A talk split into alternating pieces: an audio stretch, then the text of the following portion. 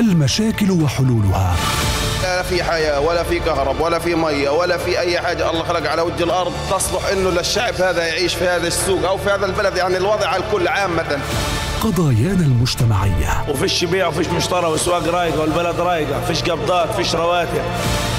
نوافذنا الأسرية مطالب الناس ودور المسؤولين. مين ما فيش حدا بيحس حين في نصب حدا بيحس حين في نصب ولكل مسؤول حاسب نفسك قبل ما نوقف قدام ربنا وربنا اللي يحاسبنا.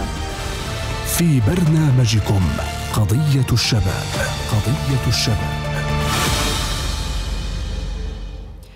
عودة جديدة لبرنامج قضية الشباب من جديد على 98 و2 FM أكيد. آه، تحياتي لكل اللي معنا على السماع عبر الراديو وكمان عبر الموقع الإلكتروني شباب راديو dot ps. وأكيد كل الحب للي موجودين معنا على صفحتنا على الفيسبوك. قضية الشباب من جديد لنحكي عن همومكم ومشاكلكم وقضاياكم. آه نجيب المسؤول ونعرض ما يتم النقاش آه، فيه بالشارع الفلسطيني. آه، نحاول نوصل لبعض الحلول فيما يخص قضاياكم ومشاكلكم. همومكم همومنا ومشاكلكم مشاكلنا بالتأكيد.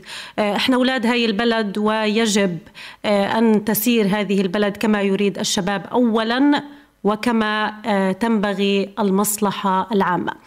آه، أنا روان عيسى معكم في برنامج قضية الشباب واليوم الحديث بشكل مفصل والحديث بشكل أكبر والحديث بشكل أهم في مشكلة وقضية آه، قديمة مستحدثة. ولكن للأسف رجعنا نحكي بهذا الموضوع لأنه لازم نحكي بهذا الموضوع. الحد الأدنى للأجور بين القانون والواقع نقاشنا لهذا اليوم.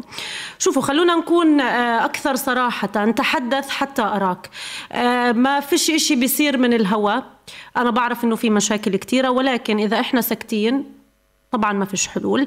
إذا إحنا آه، كناس متضررة آه، ما حكينا وما عرضنا مشكلتنا وما آه، وقفنا بالباع وبالدراع زي ما بيحكوا علشان نحط النقاط على الحروف في بعض القضايا وبعض المشاكل. عفوا ما فيش إشي راح يتغير أو يتصلح. اليوم الحد الأدنى للأجور بديش أقول أو خليني أحكي أكثر من 99% من قطاع غزة بيعانوا من هاي المشكلة. أولادنا تتمرمط حرفيا. آه، أصحاب المشاريع وأرباب العمل آه، يمكن شوي الوزع الديني آه، بطل موجود عند البعض ما بدي أعمم. فبيجوروا على أولادنا بيجوروا على شبابنا بيجوروا على أبهاتنا. ويمكن شوي بدكم تسمحوا لي أحكي أنه ما في رادع قوي لهذا الموضوع. حديثي بالتفصيل راح يكون مع ضيوفي الأكارم في هذه الحلقة. آه، ضيفي بالاستوديو الأستاذ عبد الله الأسطى المسؤول آه، وحدة علاقات العمل بوزارة العمل. تحياتي لك وأهلا وسهلا فيك. وبتمنى آه، تتحملنا شوي.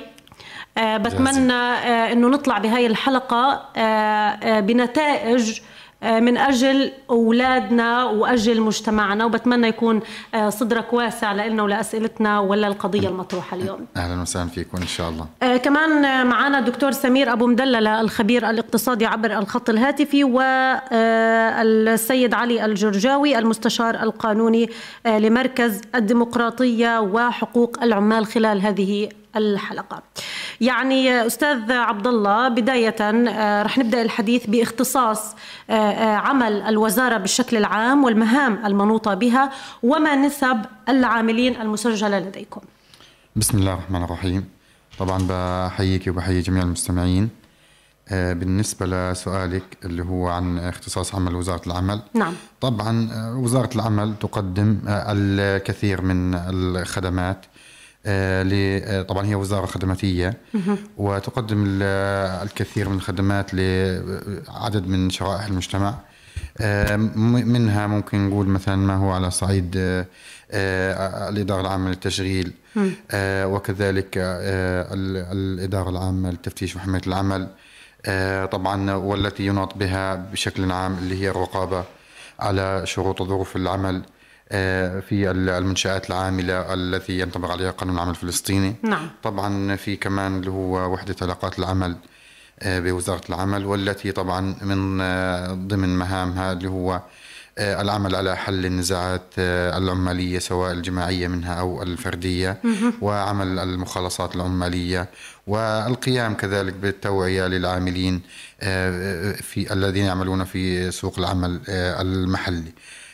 بالنسبة لسؤال اللي هو نسب العاملين المسجلة لدى وزارة العمل. نعم. فطبعا عندنا عدد العاملين عدد العاملين الباحثين عن عمل.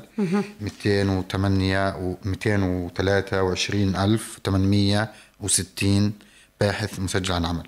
حلو. آه، طبعا لو نقسمهم لخريج وغير خريج الخريجين منهم 77734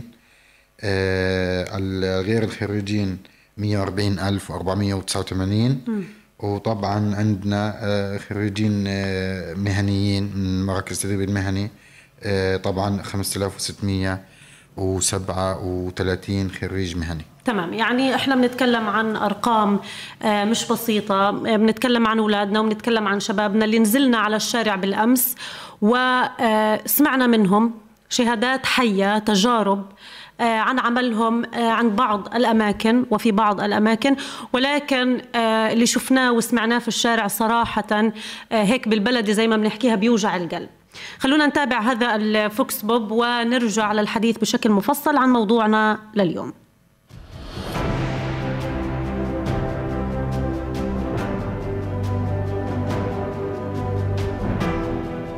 اشتغلت في المنوف؟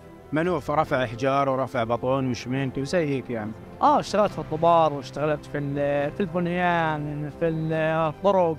ما خليت الشغل اللي اشتغلنا في الإكسار اشتغلنا في الطبار اشتغلنا في المحل اشتغلنا كله على الفاضي أنا كنت أشتغل عامل قصير وفي المزارع. بقينا نشتغل في الخضرة. كنا نطلع من الستة المغرب بعد المغرب هيك تقريبا. الساعة 10 في الليل الساعة 12 في الليل. تقدر تقول من الصبح لغاية قريب المغرب تقريبا.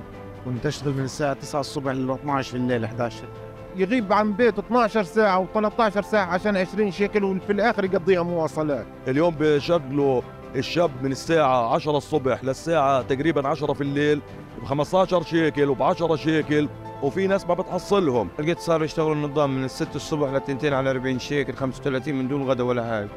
وحرقت انت غشيم ما شغل العرب يعني؟ يوميتي حسب والله مرات 20 مرات 30 مرات 35 زي هيك صدف يعني. حسب العامل 30 40 والله ما هو كافي ليش؟ لأنه إحنا أغلب الشغل ببقى يعني أنت مثلا أنت وين سكنك؟ بالسجعيه أغلب الشغل بكون على البحر يا في الشمال يا في الجنوب يا في الوسطى. إيه، 30 35 بعد المرة كنت أحط مواصلات 5 شيكل وبدي آكل في الشغل 5 شيكل 10 يصفى 20 ولا يعمل اي شيء في البيت. وبعد قديش كان الواحد يأخذ؟ 20 شيكل ليش 20 شيكل؟ ليش بدها إيش بدها تكفي؟ يعني لا واحد يعني متجوز وعنده عنده عيلة. إيش بدي لي بقى 15 إيش 20 إيش 10 بس يوم شغل وأسبوع قاعدة. إيش 30 شيكل؟ عام الزلمه طويل عريض معناته ما بتنفرش بيسوي له. 30 شيكل من الفطور ومن الغداء كمان أنا أدفع حسابي غير مواصلاتي. وش شو 30 شيكل؟ ولا بدنا 100 شيكل في اليوم عشان يكفينا يا دوب يكون عايشتنا كويس. كنا نشتغل ب 20 نوكل ب 10 نخبي محمرتي 10 يوم ثاني يوم نخلص من الغاز نعبي ب 10 شيكل غاز أو ب 5 شيكل. إيش نسوي؟ بنمشي حالنا. 30 20 25 شيكل 25 و 30 شيكل. ما هذول ما بيعمل لنا شيء ما أعتقدش أي مسؤول وافق إنه ابنه يشتغل ب 15 شيكل ولا ب 10 شيكل. عندي بيت أنا فاتح بيت وعندي ولد. طب علي الضمان يمكن ابني في الروضة منعته عن الروضة عشان قصة إنه معيش اديه كل شهر 100 شيكل. إيش شو تعمل؟ اللي عنده سبعة تنفار بدها تقضيه ال 20 ولا أستاذ بقول انت فتحت لي بسطة انت أحسن ما عند الناس. بذلوا الواحد. فتحت البسطة هذا الشيء والقهوه وهذا الشيء والقهوه كمان بتعملش شيء بس الواحد يدي يسوي يعني مد ايده. يعني أنا لما اخذ بقى معي ثمان تنفار إيش بدي أجيب له يكفنيش أنا عارف صعب الوضع الوضع صعب في غزة كثير وضع البلد صعب بالنسبة للتموين الأكل والشرب وأنا عين أسرة يعني وعين أمي ووالدي كبار في العمر. أربع تنفار أنا. وساكن يعني في بيت يعلم الله فيه يعني غرفة حمام مطبخ ومش مكفياتني و... ومش عارف بمبز ولا حليب ولا أكل ولا شرب ولا مش عارف إيش هالحياة يعني. والله اشتغلنا على الناس بس إن مزلة أنا مش شايف حد مدور على الشباب في غزة ولا حد مدور عليهم. قطاع غزة بيعيش بمأساة حقيقية. صاحب المطعم كان يزلنا 30 شيء يعني هذا هو حال أولادنا وهذا هو حال شبابنا. يمكن الأصعب كان في هذا التقرير أنه أنا آه، ما يقارب عشر مقابلات كانت كلمة المذلة هي الحاضرة في كل مقابلة. يعني أنا والله عشان أخذ الأربعين شيكل كان يزلني. أنا عشان أخذ الثلاثين شيكل بدي أتغدى وأتعشى ومواصلاتي من الثلاثين ولا العشرة ولا الخمسطاش وهي كانت نسب متفاوتة ما بين الشباب. آه، صدقني هذا الحال صعب. آه، آه، يمكن أنا لو ابني بده يشتغل بال 15 وبال 20 شيكل وبده يروح لي من السبعة للعشرة ما بديش إياه يشتغل. آه أقعد عندي بالدار وما بديش اياك تنهان ولا تنذل ولا آه، آه، تتحمل مليون جميلة ولا يكرت عليك صاحب العمل وما شابه. طبعا أنت آه، موجود في هاي البلد وابن هاي البلد وطبعا شايف كل هاي التفاصيل ويمكن أكثر مني ب ب يعني بما إنك أكبر مني سنا وعمرا. اليوم لو بدنا نحكي وزارة العمل كيف بتتعامل مع الفئات المسجلة لديها سواء كانوا عاملين أو خريجين وكيف بتدمجهم بسوق العمل؟ طبعا آه، آلية التعامل إنه بالعادة بتم آه، اللي هو طبعا في لدينا قواعد بيانات وهذه البيانات طبعا مسجل مسجل عليها اللي هو آه، بيانات العاملين بشكل عام سواء يتم جلب هذه البيانات من من الجهات المتعددة أو بيقوم نفس العامل بيتم بالتسجيل في الروابط التي يتم الإعلان عنها. وقتما يحدث فرصة للعمل. وبهذه الطريقة بتم طبعا مساهمة في دمج هؤلاء الخريجين أو العمال أو المهنيين وغيرهم طبعا حسب الحاجة وحسب حسب ما يتوفر من آه، فرص عمل آه، بين الفينة والأخرى. تمام طيب أنا أنا كيف بدي أعرف نفسي مسجل أو مش مسجل؟ هو طبعا في هو في على موقع وزارة العمل حلو. هناك رابط موجود ومتاح التسجيل لكل شخص إنه يدخل على هذا الرابط ويسجل طبعا لما إن كان هو مسجل أصلا فهو عندما ما بده يجي يسجل حيلاقي حاله مسجل لكن. إذا مش مسجل بيسجل من خلال الموقع الرابط. من خلال الموقع يعني صحيح. من آه، آه، موقع وزارة العمل آه، موجود رابط من خلاله بتقدروا يا جماعة الخير تسجلوا بتقدروا تسجلوا من خلاله أنفسكم في وزارة العمل تمام؟ أو إضافة لذلك بتم الإعلان عن روابط بين الفينة والأخرى. يعني هي الروابط مش ثابتة على الموقع؟ لا في رابط ثابت مم. تمام. وفي روابط يتم الإعلان عنها بين الفينة والأخرى عندما تمام. تتوفر فرص عمل. تمام. طيب لو بدنا نروح لنقطة ثانية فيما يخص الموضوع الأهم والجانب الأهم من حلقتنا اليوم آه، الحد الأدنى للأجور في قطاع غزة. كيف بتطبق الوزارة هذه القوانين على أرباب العمل؟ علما أنه إحنا شايفين أنه كل شيء في غزة تطبيقه صعب. آه، آه، طالما تطبيقه صعب بيصير النتائج سيئة فقط على العامل اللي بيعمل عند الناس. فكيف بيتم متابعة هذا الأمر؟ طبعا هو ابتداء هو بالنسبة للموضوع هذا آه لا يوجد حد أدنى للأجور مقر في قطاع غزة. نظرا للوضع الاقتصادي آه، السائد واللي لا يخفى على أحد. تمام. يعني لا نستطيع أو لا, لا نستطيع فرض أو القيام ب آه، بالإعلان عن مثلا قرار بالحد الأدنى للأجور سواء مثلا باليوم أو بالساعة أو بالشهري أو ما كذا أو ما شابه ذلك وذلك لأنه الوضع الاقتصادي لا يسمح. تمام. وبالتالي هذه طبعا هذه المشكلة يعني مش مش مشكلة شائكة. وصحيح آه، في هناك يعني للأسف الشديد إنه ممكن آه، بعض من أرباب العمل آه، بيستغلوا هاي الفرصة. باستغلال نعم. هذه آه، طبعا المشكلة. آه، في تدني الأجور التي يدفعونها للعاملين. يعني حضرتكم في وزارة العمل بتأكدوا أنه لا يوجد تطبيق للحد الأدنى للأجور وهل يعني ما بديش أكون أضغط عليكم زيادة ولكن ما فيش تطبيق يعني أنتم عارفين أنه في ظلم من أرباب العمل. هو أنا بقول لك الآن هو في في العام في العام نتيجة يعني طبعا الانقسام الفلسطيني الحاصل. آه في عام 2012 تم الإعلان عن حد أدنى الأجور وهو سعر المفعول كان طبعا في الضفة الغربية ثم أصبح 1880 شيكل. وهذا هذا الرقم طبعا لا لم يعني غير سعر المفعول في غزة ولم يتم تطبيقه ولم يتم العمل فيه آه في قطاع غزة. ولم يراعي أصلا الوضع الاقتصادي السائد لأنه صراحة في بعض المنشآت آه، والمؤسسات تستطيع أن تدفع مبالغ آه، شبيهة بذلك واعلى من ذلك لكن بشكل عام عندما عدم تطبيق القانون أعطاهم فرصة إنه تكون الأمور عندهم مش مضبوطه بالضبط هو بالضبط صحيح. طيب يعني آه للأسف هو التعامل مع فلسطين بشقين آه غزة آه مكان والضفة الغربية مكان هذا جزء كبير جدا من المشكلة وأنا آه عارفة هاي التفاصيل وكلنا عارفين إنه دائما أي مشكلة لما بدنا نيجي نرجع لجذورها بنلاقي جذورها هو الانقسام وشقي الوطن وما شابه.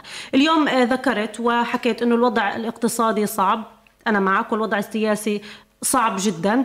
ويمكن السبب الرئيسي في ارتفاع نسب العاملين في المجتمع الغزي الوضع الاقتصادي والوضع آه، السياسي. علما إنه عدد كبير منهم آه، آه، العاطلين عن العمل أو اللي بيعملوا عند الناس بأجور متدنية هم أصحاب شهادات علمية. السؤال هل تتابع وزارة العمل أوضاع هؤلاء في أماكن عملهم من ناحية الحد الأدنى للأجور ونيل حقوقهم كعاملين خلصت؟ انطردت آه، قدمت استقالتي. كيف بيتم متابعة هذا الأمر؟ هو طبعا آه، بتم بتم المتابعة في طبعا في جميع الجوانب بشكل عام فيما يتعلق بشروط العمل وظروف العمل. من خلال قيام مفتشين في المحافظات الخمس بزيارات دورية وغير دورية على المنشآت العاملة في قطاع غزة والتي ينطبق عليها قانون العمل. لكن آه، فيما يخص متابعة آه، الحد الأدنى للأجور. طبعا هذا الموضوع لا يوجد إقرار. هو هو يجب قبل متابعة هذا الأمر يجب أن يقر من مجلس الوزراء طبعا حد أدنى للأجور. آه، وبالتالي طالما أنه لم يتم إقرار هذا الحد الأدنى حتى تاريخه. وهو وبالتالي بيكون طبعا ما في إمكانية لمعاقبة صاحب عمل على انه على أي حد ممكن يعطيه للعامل مهما تدنى. ويترك الأمر هذا طبعا لقوى العرض والطلب في الشارع. بمعنى إنه والله عامل مثلا بده يروح يشتغل عند صاحب عمل وبده يشتغل مثلا بارد عليه صاحب العمل 30 شيكل في اليوم. فإذا قبل للعامل هي يشتغل طب ما يعني العمل العمل يعني بيرجع للقبول والرفض فقط؟ هو في النهاية العامل العامل إذا إذا كان آه، يقبل العمل بهذه بهذا المبلغ تمام؟ آه، آه، هذا شأنه.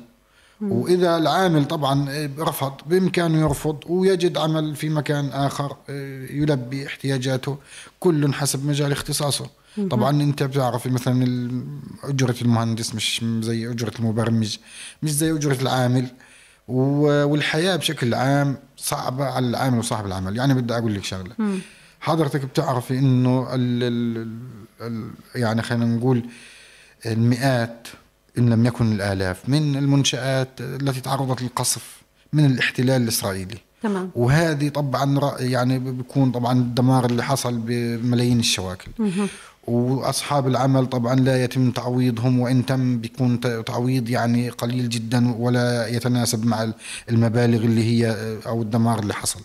وبالتالي إحنا نيجي الآن فوق هذا اللي صار عليهم فوق التزامات فوق شيكات فوق ما إنه في كثير منهم بيكون عليهم أوامر حبس وفوق ما بيكون تراكمت عليهم آه، سواء بسبب القصف المباشر أو بسبب دواعي الحصار آه، من انقطاع كهرباء وعدم دخول مواد وكذا. كل هذه مجتمعة لا نستطيع أن يتم فرض آه، يعني اعباء إضافية على صاحب العمل. نيجي نقول له والله أنت بدك تدفع 100 شيكل للعامل ومثلا مبالغ أعلى للمهندس أو كذا زي تمام. طب أستاذي يعني آه يعني هان أنت بتحكي إنه السيئه تعم. لكن أنا مش شايفة إنه الحسنة كمان تعم. ماشي. أنا بدي أكون معك بمحنتك كعامل. ما فيش اليوم أنت انكسرت. أنت آه، آه، قصف مقر العمل. ماشي. هنا خلينا نحكي معاملة خاصة. لكن فيما يخص باقي الشركات وباقي المخابز وباقي المطاعم وما شابه. وزارة العمل اليوم شو دورها من عدم تطبيق هذا القانون؟ آه، عدم حفظ حقوق العامل عدم متابعة العامل بالشكل اللي لازم يكون في متابعة فيه. وفي طبعا القانون المطبق. آه على العمال وأصحاب العمل اللي هو قانون العمل رقم 7 لسنة 2000 على ماذا ينص؟ وقانون العمل طبعا نص في 141 مادة و- ونص طبعا في على آه، حق العامل في الإجازات وحق العامل في في الراحة ال- في أثناء العمل وحق العامل في تشغيله عدد ساعات معين وحق العامل في آه، تقديم شكوى آه، لدى مفتش العمل في حال في حال تعرض لأي من ال- الانتهاكات أو أي تجاوزات من قبل صاحب العمل. و- أو بيتم اتخاذ الم- ال- المقتضى القانوني في حال ثبت صحة هذه الشكوى آه، من آه، قبل مفتشين العمل. ومديريات العمل الخمس تستقبل الشكاوى بشكل سواء العامل كان رأس عمله أو بعد انتهاء عمله. وبتم التواصل مع صاحب العمل وبتم الاستماع لأقواله وبتم إنصاف العامل. تمام؟ آه، فيما لو تبين هناك آه، انتقاص من. انتقاص من حقوق العامل التي نص عليها قانون العمل الفلسطيني. تمام. طيب إحنا وصلتنا آه، رسالة. آه، هاي الرسالة آه، في شخص كان بيعمل في تركيب جبس. تمام؟ تمام. آه، آه، تعرض آه، إنه الجبس وقع عليه أو ما شابه ذلك تغرز 38 غرزة. وصل المستشفى انكتب انها هي إصابة عادية وليست إصابة عمل. آه، مكان العمل ما زاره. آه، ما تكفل بتكاليف العلاج آه، ما دور عليه وكمان اللي نقلوه على المستشفى آه، زوروا بأنه كتبوا إنه هاي إصابة عادية مش إصابة عمل. اليوم شو مفروض يعمل؟ وين يروح؟ وزارة العمل كيف تتعامل مع هاي الحالات؟ هو طبعا هو ابتداء آه، الملزم بنقله وعلاجه وطبعا هو هذا صاحب العمل. وإبلاغ شركة التأمين إن كان هناك تأمين وإبلاغ آه، وزارة العمل وهناك عدد من الإجراءات المتبعة لإثبات آه، إصابة العمل. لكن في الحالة اللي تفضلتي فيها آه، واضح إنه آه، مش واضح يعني طبعا بشكل إنه هل هو صاحب العمل هو اللي أخذه على المستشفى أو هو آه، اللي راح لحاله. لكن على كل الأحوال بيصير أحيانا انه بيتم الاتفاق بين العامل وصاحب العمل إنه والله بدناش نسجلها إصابة عمل. تعال نسجلها إصابة عادية وأنا بعوضك. بصير في وبيقبل العامل. تمام. الآن في هذه الحالة إذا يعني المفترض طبعا والوضع ال- الافتراضي إنه هذا الكلام ما يصيرش. وإنه آه، يتم تبليغ ال ال ال يعني تسجيلها في المستشفى كإصابة عمل حتى يتم طبعا الاعتماد على التقرير الطبي. فيما بعد آه، إذا كان هناك نسبة عجز أو هناك عجز مؤقت أو كذا كل طبعا له آه، ال- ال- احتساباته حسب اللي هو آه، ما نص عليه القانون آه، لكن مش نهاية الدنيا يعني بمعنى إنه تسجلت الآن في المستشفى إصابة عادية لا بإمكان إذا أثبت العامل إنه هذه إصابة, إصابة عمل, عمل. وزي ما تفضلت في الجبس وفي مكان طبعا حيكون في عنده شهود. آه، شهود. وهذا بإمكانه يتقدم للنيابة العامة بطلب وبتم استدعاء الشهود وبتم تعديل هذه الإصابة من إصابة عادية إلى إصابة عمل. وبياخذ تعويض والأمور بتكون تمام وبياخذ تعويض و100% وبتحول على الكوميسيون الطبي وبنعرض اذا في نسبة عجز أم، آه، حسب نسبة العجز وإذا كسر العجز مؤقت طبعا بيطلع له آه، إلى حي إلى 180 يوم اجره بما يعادل 75% من أجره اليومي. طبعا لها لها تمام معلش بس عشان هو يكون الأمور واضحة عنده ويكون فاهم خطوته الأولى توجهه وين يكون؟ هو يتوجه للنيابة العامة تمام ويقدم آه، لها طلب اللي هو تعديل اللي هو آه، آه، تعديل الإصابة من إصابة عادية تمام. إلى إصابة عمل ويحط الشهود اللي هم أسماء الشهود اللي كانوا في في الحدث. المكان. آه يعني في مكان العمل. إنه الشاهد فلان وفلان وفلان. إذا حضروا معه حضروا ما حضروش النيابة بتأمر بإحضارهم وسماع أقوالهم.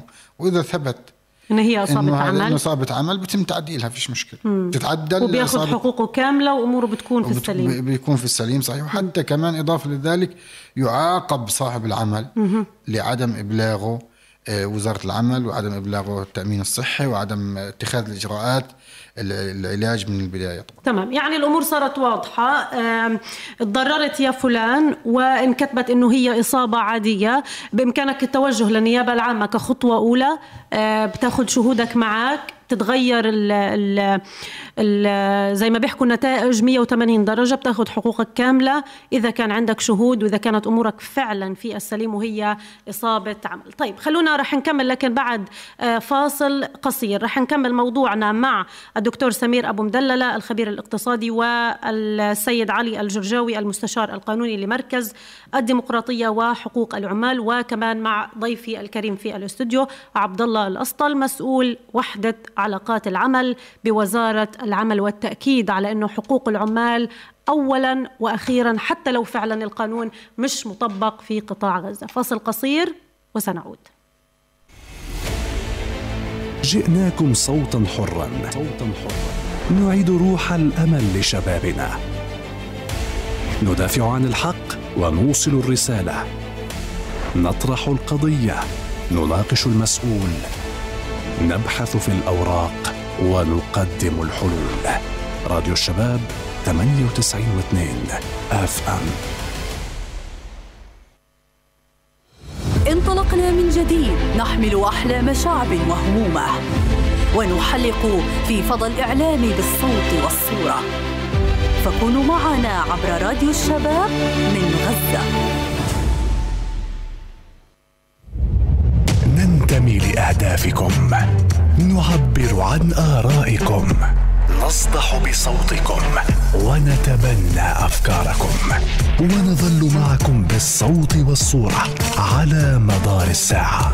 هنا راديو الشباب 98 و2 اف ام المشاكل وحلولها. لا في حياة ولا في كهرب ولا في مية ولا في أي حاجة. الله خلق على وجه الأرض تصلح إنه للشعب هذا يعيش في هذا السوق أو في هذا البلد. يعني الوضع على الكل عامة قضايانا المجتمعية. وفيش بيع وفيش مشترى والسواق رايقه والبلد رايقة. فيش قبضات فيش رواتب. نوافذنا الأسرية مطالب الناس ودور المسؤولين. مين ما فيش حدا بيحس فينا في نصب؟ حدا بيحس فينا في نصب؟ ولكل مسؤول حاسب نفسك. قبل ما نوقف قدام ربنا وربنا اللي يحاسبنا. في برنامجكم قضية الشباب قضية الشباب. من جديد أهلا وسهلا فيكم بالحد الأدنى للأجور بين القانون والواقع. برجع برحب بضيفي الكريم في الاستوديو السيد أو الأستاذ عفوا عبد الله الأسطل مسؤول وحدة علاقات العمل بوزارة العمل. طيب رح نكمل من جانب آخر وناخذ جانب آخر. معنا الجانب الاقتصادي دائما مهم وفي كل شيء مهم. وزي ما بيحكوا هاي عجلة ودايرة. كان الاقتصاد وكان العمل ممتاز وفي ناتج. كان الاقتصاد في السماء وأمورنا تمام ومنيحة. كان في مشكلة رح يصير مشكلة في الاقتصاد وبالتالي رح يكون في مشكلة في العائد المادي وما شابه هاي شيء من المسلمات وأكيد معروف. معنا عبر الخط الهاتفي الدكتور سمير أبو مدللة الخبير الاقتصادي. دكتور سمير أهلا وسهلا فيك عبر راديو الشباب. وحسب اختصاصك كيف ترى الآراء التي تقول أن الحد الأدنى للأجور في الضفة يجب أن يكون مرتفع وبيرجعوا هذا لسبب غلاء المعيشة، هل هذا تبرير لحرمان الغزيين من حقوقهم في الحصول على الحد الأدنى كغيرهم؟ يعني مساء الخير لك ولضيفك الكريم، يعني الحد الأدنى للأجور نعم. هو يقترب من حد الفقر المدقع الذي يعني يحدد بالإحصاء الفلسطيني، بمعنى عندما نتحدث عن خفض الفقر نتحدث عن 2470 شيكل. نعم. عندما نتحدث عن الفقر المدقع 1750 شيكل. وبالتالي الحد الأدنى للأجور عندما يعني تم إقراره اولا 1550 وأخيرا 1850 هو يقترب من حد الفقر المدقع. هذا يعني تحديده للأسف الشديد لم يطبق. يعني لا مقارنة خلال السنوات الماضية ما بين الوضع الاقتصادي في الضفه الغربية وفي قطاع غزة. قطاع غزة كما نعلم يخضع لحصار منذ 15 عام إضافة إلى حالة الانقسام، إضافة إلى الإجراءات التي اتخذت بحق الموظفين الفلسطينيين منذ العام صحيح. 2017 واختصام أجزاء كبيرة من الراتب، هذا كله دفع إلى أوضاع اقتصادية متدهورة. م. وبالتالي عندما نتحدث عن انخفاض فاتورة رواتب، نتحدث عن بطالة، نتحدث عن انخفاض في الإنفاق، انخفاض في الاستهلاك وبالتالي انخفاض في عجلة الإنتاج. صحيح. يعني عجلة متكاملة. وبالتالي الحد الأدنى للدور للأسف الشديد لا يطبق لا في الضفة الغربية ولا في قطاع غزة. في الضفة الغربية من بسبب ارتفاع آه، أجور العمال هناك، غزة بسبب ارتفاع البطالة مم. للأسف هناك استغلال أحيانا يكون من آه، آه، آه، ممثلي القطاع الخاص بمعنى تشغيل العامل آه، أحيانا يصل إلى 15 شيكل أو 20 شيكل يوميا وبالتالي متوسط الأجور في القطاع الخاص لا تزيد عن 700 شيكل خلال الشهر وهذا نعم. طبعا شيء مجحف آه، جدا ولكن هناك استغلال للأسف من بعض آه، المؤسسات ومن بعض المصانع لارتفاع نسبة البطالة وخاصة في صفوف الشباب التي تصل إلى ما يقارب 70% وبالتالي على طريقة إذا لا تريد أن تعمل غيرك يعمل. لكن للأسف يعني آه، متوسط الأجور من 700 إلى 800 شيكل في قطاع غزة وأحيانا أقل من ذلك. آه، يعني آه، هذا مجحف بحق العاملين.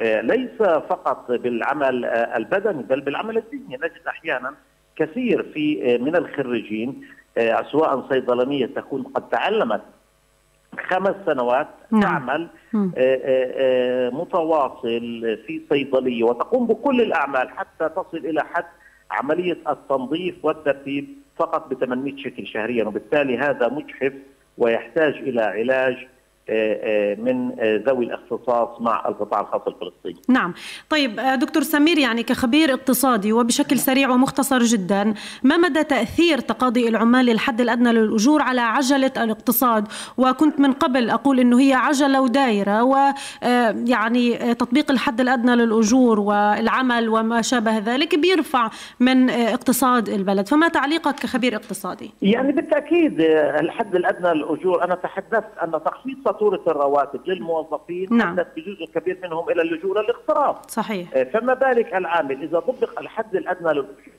العامل آه، دائما نتحدث بالاقتصاد أن الفقراء هم أكثر استهلاكا من دخولهم من الأغنياء مم. لأن الفقير عندما الفقير أو الطبقة المتوسطة تتلقى راتب هذا جل الراتب إن لم يكن أكثر منه أحيانا مم. يضطر الاقتراض يذهب إلى الاستهلاك بغض النظر عن صحيح آه، آه، الأغنياء مم. الأغنياء لديهم استثمارات وبالتالي لديهم ادخار. وبالتالي دائما الميل للاستهلاك عند الطبقات الفقيرة والمتوسطة هي أكثر نعم. إذا طبق الحد الأدنى للأجور هذا بالتأكيد سيزيد الاستهلاك والانفاق سيزيد الطلب على السلع. هذا يحتاج إلى زيادة إنتاج وبالتالي أيضا زيادة الإنتاج تؤدي إلى زيادة تشغيل. صحيح. اذا هي عجلة متكاملة. نعم. آه، إذا لا يوجد هناك حد أدنى للأجور يوجد تخفيض في فاتورة. الرواتب نعم. ستؤدي عملية عكسية إلى قلة الإنفاق وإلى مزيد من الركود في القطاع. مية بالمية. دكتور سمير أبو مدللة الخبير الاقتصادي شكرا لك. كان معنا عبر الخط الهاتفي. شوف أنا في لي تعليق أستاذ عبد الله على موضوع أنه آم، هو في الضفة الحياة غالية والدنيا مش تمام وفي غزة الحياة لا خالص. أنا بحكي ال- الأجور غالية في الضفة الغربية لكن في عمل. انت قادر تروح تشتغل وتطلع وتعيش وتطعم اولادك وتودي ابنك على الروضة وتجيب عفوا في هالكلمه بامبرز وحليب وتمشي يومك. لكن اليوم في غزة ما فيش كل هاي الحياة فالضرر على قطاع غزة أنا من وجهة نظري أكبر بكتير. طيب بدنا نروح لنقطة تانية. آه آه كنت حكيت إنه آه لما يكون صاحب العمل قصف مقره أو انكسر أو عنده مشكلة كبيرة في العمل. ال- العامل صاحب حق ما فيش اثنين بيختلفوا عليها. وصاحب المصلحة في مأزق. وزارة العمل كيف بتتصرف في هاي الحالة؟ طبعاً كون صاحب العمل إنه تضرر أو إنه يعني ظروف الحصار أثرت عليه بشكل مباشر أو غير مباشر مم. هذا ليس له علاقة بطبعا حقوق ال- العاملين. صحيح. بمعنى إنه مثلا عندما ينتهي العمل آه، في حقوق للعامل في مكافأة الخدمة في بدل إجازات إذا ما كانش ماخدها في ممكن يكون باقي أجور متأخرة في كذا. طبعا إحنا آه، بتم آه، تقديم شكوى من قبل العامل آه، في أقسام علاقات العمل طبعا منتشرة في المحافظات. وطبعا بتم إرسال إشعار بالحضور لصاحب العمل وطبعا بيحضر صاحب العمل. وهو المفترض إنه يكون طبعا يعني يتم دفع أي حقوق يعني ترتبت للعامل آه، دفعة واحدة لكن آه، يعني زي ما تفضلتي نظرا ل آه، هو في كذا. ممكن آه ممكن يعني إنه بيتم التعامل طبعا مع كل حالة على. آه، إذا كان يعني ممكن نحن مثلا يكون على دفعتين على ثلاثة حسب مقدرة اللي هو صاحب العمل واستعداده للدفع. أما هو اللي بنأكد عليه إنه آه، سواء انقصف سواء مثلا كسر سواء ما توفقش سواء أثر عليه آه، أي ظرف من الظروف ما بيأثر هذا على حق العامل اطلاقا. يعني أستاذ عبد الله الأسطل بيأكد إنه في حال المضرة للطرفين صاحب الحق اللي هو العامل وصاحب المصلحة إذا كان في مأزق ايا كان هذا المأزق بيتم التعامل مع الطرفين بالاتفاق بيجيبوا الطرفين الجهتين بيشوفوا إيش الحل الأمثل للجهتين سواء على دفعات أو على آه، آه، كل فترة يعطيه مبلغ ولكن صاحب الحق صاحب حقه له حل. تمام. طيب بدي آه، أختم معك برسالة لأرباب العمل والعاملين موجهة من وزارة العمل. طبعا إحنا دائما بننصح اللي هو سواء العاملين أو أرباب العمل بالتقيد بما جاء في قانون العمل الفلسطيني نعم. والأنظمة آه، والتعليمات الصادرة بمقتضاه في حال الالتزام بها طبعا بيتم اللي هو بيكون ما بيكون ما فيش مشاكل. في العام الأغلب يعني في حال إنه حتى في المؤسسات اللي هم اللي هي نقول عنها بتحترم نفسها اللي هو العمل المؤسساتي بيكون لكل عامل ملف. عندما يتم تسليم راتبه بيتم تسليم قسيمة راتب مم. بيكون العامل لما ياخذ إجازته بيكون مثبتة وبيكون في ملفه هذه بعد هيك في بعد فترات طويلة عند النزاع عند وجود مشكلة في آه، مثلا في تاريخ بداية عمل نهاية عمل في أي إثبات أي شيء صاحب العمل والعامل اللي بيكون هو مثبت حقه من البداية بكافة طرق الإثبات آه بيكون العملية أسهل بيكون العملية أسهل مم. في تبيان من هو صاحب الحق من عدمه مم. بينما طبعا الكثير من المشاكل تنشأ نتيجة عدم الالتزام بقانون العمل والأنظمة الصادرة بمقتضاه طيب آه، يعني آخر شيء بدي أحكي فيه آه، أنا كعامل لما بكون بتعرض لمشكلة هل في إلكترونيا آه، تقديم الشكوى ولا كيف بيتم التوجه لوزارة العمل؟ يتقدم العامل بشخصه أو لمفتش العمل. أو ممكن يتقدم طبعا لدى وحدة علاقات العمل إذا كان الأمر متعلق بحقوق يعني عمالية. تمام. آه، مكافأة نهاية خدمة أو ما شابه ذلك م. وطبعا ممكن يقدم برضه بشكل إلكتروني من خلال موقع وزارة العمل يعني عبر الموقع آه, آه، الالكتروني آه موجود صحيح موجود آه صحيح. آه تمام ممكن لا. يعني رسالة من وزارة العمل أي شخص آه بتكون عنده مشكلة مع رب العمل بيتم إلكترونيا عن طريق صفحة وزارة العمل بتفوت لبند الشكاوي آه صحيح. لبند الشكاوى بتقدم شكوتك وزارة العمل. آه رح تتعامل آه معك. وأنا متأكدة إنه وزارة العمل ما آه بتقصر في هذا الأمر. آه الأستاذ عبد الله الأسطل شكرا لك جدا على وجودك معنا في هاي الحلقة. وبتمنى إنه إحنا نكون خفاف على قلبك وقدمنا للعامل آه ما يضمن حقه. تحياتنا لكم متابعينا ومستمعينا الكرام ببرنامج قضية الشباب الأسبوع المقبل. إن شاء الله أشوفكم على خير يوم الأربعاء الساعة 2 بقضية جديدة وموضوع جديد. تحياتنا لكم إلى اللقاء. المشاكل وحلولها. لا في حياة ولا في كهرب ولا في مية ولا في أي حاجة الله خلق على وجه الأرض تصلح إنه للشعب هذا يعيش في هذا السوق أو في هذا البلد. يعني الوضع على الكل عامة. قضايانا المجتمعية. وفيش بيع وفيش مشترى والسواق رايقة والبلد رايقة فيش قبضات فيش رواتب. نوافذنا الأسرية مطالب الناس ودور المسؤولين. مين فيش حدا بيحس فينا في نصب حدا بيحس فينا في نصب. ولكل مسؤول حاسب نفسك قبل ما نوقف قدام ربنا وربنا اللي يحاسبنا. في برنامجكم قضية الشباب قضية الشباب.